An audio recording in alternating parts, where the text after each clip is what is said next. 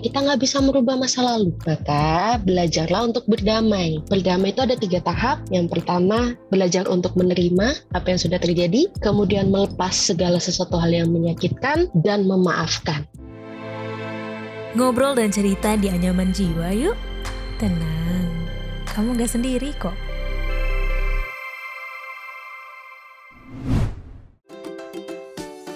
Hari gini masih ketipu investasi bodong, masih susah atur keuangan, investasi, klaim asuransi, dan update isu finansial? Dengerin podcast Cuan, cari untung bareng teman. Persembahan Media by KG Media dan Motion FM di Spotify. Halo kamu, apa kabar? Selamat datang kembali di podcast Anyaman Jiwa. Podcast yang berbicara mengenai kesehatan mental individu, mulai dari ranah pekerjaan, hubungan percintaan, dan juga sebagai makhluk sosial. Buat kamu yang ingin menambah wawasan mengenai kesehatan mental, yuk simak baik-baik di podcast Anyaman Jiwa. Aku Aloy dan pada episode kali ini akan membahas salah satu gangguan mental yaitu PTSD. Sebelum mendengarkan obrolan kali ini, jangan lupa juga untuk follow dan beri rating terbaikmu untuk podcast Anyaman Jiwa di Spotify, serta nyalakan notifikasinya ya, supaya kamu bisa terinfo setiap ada episode terbaru yang tayang di hari Rabu dan juga Jumat. Sobat Medio, apakah kamu pernah merasakan takut atau trauma ketika melihat atau melakukan sesuatu? Gangguan stres pasca trauma ini adalah gangguan mental yang muncul setelah seseorang mengalami atau menyaksikan peristiwa yang bersifat traumatis atau sangat tidak menyenangkan. Meski demikian, tidak semua orang yang teringat pada kejadian traumatis berarti terserang PTSD. Lalu apa indikatornya? Untuk menemukan jawabannya, kita pastinya harus langsung berbicara dengan profesional dan yang tahu betul tentang hal ini. Nah, dan pastinya juga kita udah mengundang one and only Mbak Prita Yulia Maharani, Master Psikologi Psikologi Klinis dari Relief. Halo Mbak Prita. Hai, halo. Halo. Apa kabar ini? Baik dong, Mbak Prita apa kabarnya juga nih? Sehat-sehat sehat. Oke, nih Mbak kita bertemu lagi di episode kali ini dengan topiknya pasti juga berbeda ya Mbak ya? Mm-mm, lebih Iya. mantep pastinya ya Lebih kan? mantap dan pasti juga lebih insightful untuk teman-teman yang lagi dengerin nih Mbak pastinya ya. Cocok. Nah, karena nih Mbak, pada episode kali ini kita akan berbicara nih Mbak tentang topik mengenal penyebab PTSD. Gimana nih Mbak? Mungkin Mbak Prita mungkin boleh kasih tahu dulu ya PTSD itu singkatannya apa sih sebenarnya? Oke, jadi agak panjang kita bahas hari ini ya kan. Sebenarnya PTSD itu singkatan dari Post Traumatic Stress Disorder yang dalam Diagnostic and Statistical Manual of Mental Disorder edisi kelima atau DSM-5 gitu ya, diagnosis PTSD ini ditandai dengan adanya gejala stres yang timbul setelah suatu peristiwa traumatis. Jadi, intinya adalah gangguan mental yang dapat timbul setelah terpapar oleh suatu peristiwa mengancam atau mengerikan yang dapat menyebabkan trauma. Efek psikologisnya bisa dari perang, bencana, teror, dan berbagai peristiwa kehidupan traumatis lainnya dapat menimbulkan gangguan PTSD. Oke, jadi PTSD itu sebenarnya tuh kayak jika seorang melalui itu ya Mbak ya, situasi yang sangat berat gitu ya, sehingga menimbulkan gejala ini PTSD itu sendiri. Nah kalau Iya, misalnya gangguan stres pasca trauma namanya. Oke baik. Nah tapi sebetulnya tuh ada gak sih mbak peristiwa-peristiwa traumatis tertentu yang betul-betul membuat seorang itu dapat mengalami PTSD sendiri, kayak memicu banget gitu. Mm-mm. Tapi sebelumnya ada trigger warning juga ya bagi penyintas gitu ya. Yang pertama nih, yang bisa nyebabin PTSD salah satunya kecelakaan. Loh jangan salah, kecelakaan tapi kalau sudah sampai patah tulang atau sampai amputasi itu bisa bikin PTSD. Perang, ya untungnya alhamdulillah di Indonesia nggak ada perang ya kan. Oke perang itu bikin PTSD. Perundungan atau bullying, loh ya apa? Kemudian ada pelecehan seksual. Mohon maaf ya. Kemudian bencana alam kayak misalkan akhir-akhir ini kan Indonesia lagi banyak bencana alam ya itu bisa banget ngalamin PTSD. Pernah menderita penyakit yang bisa mengancam nyawa seperti kanker, serangan jantung, kemudian penggunaan obat-obat terlarang, konsumsi alkohol, memiliki pekerjaan beresiko. Contoh nih penjaga mercusuar. Nah tahu ada pekerjaan menjaga mercusuar yang ada di tengah laut no? Betul Ya kan? betul. Yang lampu-lampu Ya, itu, ya mbak ya. ember itu kan pekerjaan beresiko ya seperti kayak militer yang ikut perang gitu itu sampai PTSD itu saya pernah loh nonton drakor salah satu judulnya Tomorrow itu ada salah satu episode berapa awal-awal itu korban perangnya itu jadi mengalami PTSD jadi kalau tidur gitu dia dengar suara dentuman dikit udah langsung kayak kaget udah panik udah nggak karuan itu masuk PTSD gitu ya kemudian dokter dan psikolog itu juga bisa mengalami PTSD contoh nih saya punya temen gitu ya rekan sejawat yang waktu itu nangani korban jatuhnya Lion Air di Surabaya gitu. Dia bagaimana menghadapi keluarga penyintas atau korban untuk tidak membuka kantong jenazah supaya nggak kaget gitu ya dengan bentuk jenazahnya ini. Mohon maaf kalau trigger warning gitu. Akhirnya psikolognya tersebut yang mengalami PTSD karena terbayang terpapar seperti itu. Kemudian paling penting adalah adanya riwayat yang mempunyai gangguan mental dan emosi yang tidak stabil. Riwayat ini contoh nih dia pernah punya gangguan mental sebelumnya kayak bipolar atau mungkin depresi atau mungkin autis dan sebagainya seperti itu jadi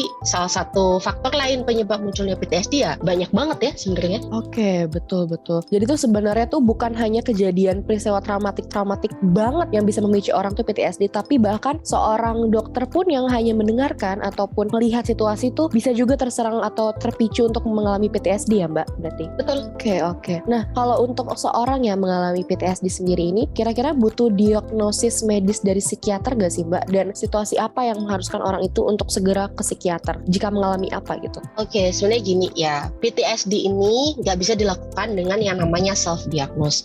Jadi teman-teman yang dengerin podcast ini hati-hati jangan gampang banget ngelakuin yang namanya self diagnose catat ya kan. Kenapa? Karena untuk diagnosis PTSD ini digunakan kriteria diagnosis dari DSM-5 yang tadi saya sebutin itu dan ICD-11. ICD itu International Classification of Disease. Ibarat kata kayak gitu. Yang di dalam DSM aja nih gejalanya terdapat 20 loh. Ibarat kata kayak gitu. Kalau di ICD itu ada 6 gejala. Bayangin ada 20 gejala itu kita harus bener-bener jeli nih ngelihat ini masuk PTSD kah? Masuk GAD kah? GAD itu Generalized Anxiety Disorder kah? Apakah ini masuk ke akut stress disorder kah? Itu nggak gampang loh kita menegakkan diagnosis, oh kamu terkena PTSD gitu. Nggak gampang. Nah kalau kalian ngerasa bahwa aku kayaknya kok nggak baik-baik aja setelah kemarin aku dibully atau mungkin ah, mohon maaf ya aku habis dilecehin secara seksual atau diperkosa dan sebagainya, kok aku ngerasa nggak banget aku nangis-nangis. Ya bikin kalian nggak nyaman aja. Datanglah ke tenaga profesional. Itu adalah salah satu bentuk kalian itu menyayangi diri kalian sendiri. Kalau kalian kesulitan datang ke offline gitu ya. Aduh mau minta psikolog mahal gitu ya. Kemudian di daerah saya itu offline susah. Online banyak relief itu juga sedia dengan harga yang miring. Jadi nggak ada alasan buat temen-temen nggak bisa datang ke tenaga profesional gitu ya. Benar benar benar. Pokoknya kalau misalnya merasa hal itu udah mengganggu aja di diri kita, langsung ya kita harus cari cara untuk menemui profesional. Karena kali lagi tadi berarti disebutkan ada beberapa disorder atau gejala-gejala lain juga ya Mbak yang mungkin agak mirip-mirip atau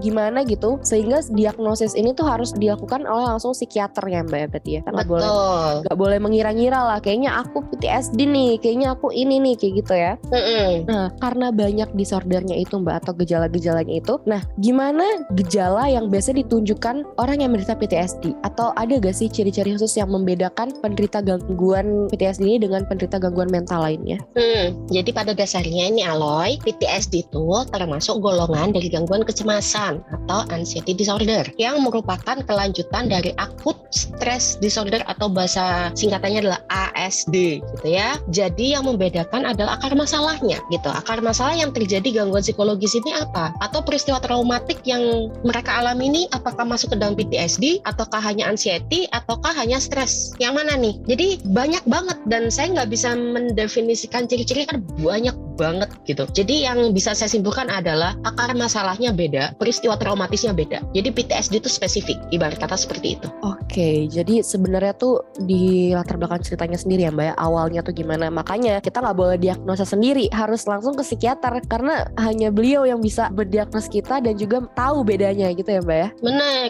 Oke, aku juga kebetulan tadi kan Mbak pernah nonton drakor juga ya tentang Tomorrow gitu ya, tentang orang yang Mhm. mengalami PTSD. Aku juga pernah nonton kayak cerita nih Mbak seorang anak anak remaja dibully, tapi orang yang ngebulinya itu setiap ngebully dia tuh pakai tutupan pulpen gitu loh, ceklek ceklek. Oh ya cetek cetek cetek ya itu Iya. juga salah satu PTSD. Nah jadi setiap dia mendengar orang nyetek pulpen, dia langsung geter gitu ya mbak ya. Ya, nah panik. itu, itu termasuk cerita yang aku kayak wah berarti sekecil apa pun tindakan seorang melukai, hal-hal yang kayak gitu malah teringat di orang yang mengalami PTSD itu sendiri. Nah kalau misalnya kita udah merasa nih, soal aku nih kayak mempunyai gejala-gejala yang mengarah ke PTSD, hal apa sih sebenarnya yang harus kita lakukan pertama dan bagaimana tahapan yang kita bisa lakukan untuk menyembuhkan? Ah, Oke, jadi ada dua hal ya yang bisa kita lakukan gitu. Yang pertama adalah pemeriksaan fisik. Pemeriksaan fisik ini biasanya untuk mendeteksi masalah medis tertentu sih kalau di dunia kedokteran gitu ya. Tapi kalau di dunia psikologis kita bisa ngecek dari keluar keringat dingin, kemudian ngerasa jantung berdegup lebih cepat seperti genderang mau perang gitu ya. Atau itu segala sesuatu hal yang masuk ke fisik yang bisa dilihat oleh mata tentunya. Namun kalau evaluasi psikologis ini seperti kayak wawancara mendalam ya, seperti saya nyebutnya adalah assessment atau anamnesa gitu. Jadi kita harus tahu dulu nih, kita tanya dulu. Jadi buat teman-teman yang datang ke tenaga profesional itu jangan merasa takut ketika ditanya-tanya karena sebenarnya dari pertanyaan itu gunanya untuk menggali root cause-nya apa supaya kita bisa membantu dan mencari benang merah dari permasalahan ini di mana gitu ya. Contoh nih, saya ngerasa sedih akhir-akhir ini ketika ngelihat perang, ngelihat seperti ini. Ketika kita nanya itu untuk menggali gitu. Tapi ada juga yang ngerasa tidak nyaman ketika ditanya. Lah kalau teman-teman nggak cerita, gimana kita bisa tahu permasalahannya di mana? Ibarat kata seperti itu. Jadi ada dua yang bisa kita lakukan, fisik dan psikologis. Namun balik lagi ya, kalian ketika merasa tidak nyaman, langsung carilah bantuan ke tenaga profesional. Begitu. Tuh, mungkin lebih direkomendasikannya mungkin langsung ke profesional aja ya kalau ada terlintas atau mengalami kayaknya gue gini nih, kayaknya aku udah mulai merasa kayak gini, langsung aja gitu ya Mbak ya lebih baiknya. Betul sekali, biar nggak salah diagnos gitu. Dan kalau salah diagnos itu kan bikin salah penanganan juga. Benar banget, malah nanti takutnya lebih buruk lagi ya Mbak dampaknya kalau sampai salah diagnos. Hmm, Atau bahkan Banget. or- orangnya malah self diagnos terus kayak membeli obat sendiri, kayak obat tidur sendiri itu lebih parah lagi ya. Makanya kita harus langsung ke profesional ya Mbak kalau ada apa-apa ya. Iya, karena kalau misalkan kita beli obat penenang di luar itu khawatirnya malah jadi ketergantungan. Jadi kalau nggak minum obat itu nggak bisa tidur. That's why kenapa para dokter atau psikiater meresepkan obat yang namanya placebo gitu. Namanya placebo effect. Jadi misalkan lain ini sebenarnya ketergantungan dengan obat penenang gitu ya. Tapi sebenarnya dia tidak pakai obat penenang juga udah aman gitu. Akhirnya sama dokternya diberikan sebenarnya vitamin isinya. Tapi dokter akan bilang, oh ini obat penenang. Makanya ada istilah Oke. placebo effect. Mm-mm. Jadi sebenarnya itu cuman suges ya kalau kata orang-orang suges minum tapi sebenarnya dalamnya itu vitamin gitu ya dokternya ngasih gitu ya. Iya. Placebo efek ya namanya. Iya, Oke. ibarat kata kayak gitu. Jadi bukan berarti waduh berarti aku di dokter nanti akan dikasih placebo yang enggak enggak semua. Maka kita juga akan melihat keparahan dari suatu kondisi PTSD-nya atau gejalanya atau seperti apa gitu. Makanya ketika kita mendiagnosa pasien atau klien itu enggak gampang gitu ya. Kita melakukan serangkaian assessment, kita nyari anamnesa, kita kasih tes psikologis. Baru pada saat kita diagnos ini bener-bener diagnos nggak? Karena kita juga ada diagnosa pembanding gitu. Diagnosa pembanding ini untuk melihat apakah benar di PTSD atau di anxiety disorder misalkan. Jadi nggak benar-benar bisa, wah dengan gampang saya mengatakan Anda terkena PTSD, hebat sekali. Nggak bisa gitu. Hmm. Apalagi kalau misalkan datang ke tenaga profesional dengan harapan, kamu kenapa? Nggak tahu aku kenapa. Kalau aku tahu kenapa, aku nggak datang ke tenaga profesional. Nah, masalahnya nih teman-teman, kami ini tenaga profesional, bukan yang bisa tahu pikiran seseorang atau bisa ngelihat orang itu sakit apa tanpa bicara gitu. Bukan bisa ngeramal ya. Jadi memang harus dikomunikasikan ya Mbak. Benar. Nah, tapi nih Mbak, mungkin kan di antara kita sendiri atau yang sedang mendengarkan ada nih yang mengalami gejala PTSD dan ini semakin parah gitu. Ya udah parah lah, udah lama gitu. Adakah tips atau saran yang bisa dilakukan saat penderitanya ini mengalami gejala tersebut? Hal pertama yang bisa dilakukan namanya pertolongan pertama adalah relaksasi atau atur nafas. Hampir mirip dengan meditasi. Kalau kalian mau meditasi nggak apa-apa. Kalau nggak sempat untuk meditasi atur nafas. Mengapa? Ketika kalian mengalami PTSD otomatis degup jantung itu kan lebih cepat ya. Ketika lebih cepat itu secara biopsikologi atau anatomi tubuh, jantung itu akan memompa darah lebih cepat daripada biasanya. Lah kalau dia memompa darah lebih cepat kan butuh suatu bahan bakar. Bahan bakarnya apa? Oksigen. Jadi kalau bahan bakarnya banyak ini kan mompanya juga lebih ringan, lebih stabil ketemunya. Makanya atur nafas, relaksasi, meditasi, yoga, ya kan? Atau kalau memang udah lebih tenang kita journaling, kita bikin diary gitu kan atau kalau di relief ada mood tracker dan kita bisa langsung ke tenaga profesional biar tahu aku ini kenapa sih, gimana cara ngadepinnya, gimana cara nyembuhinnya gitu.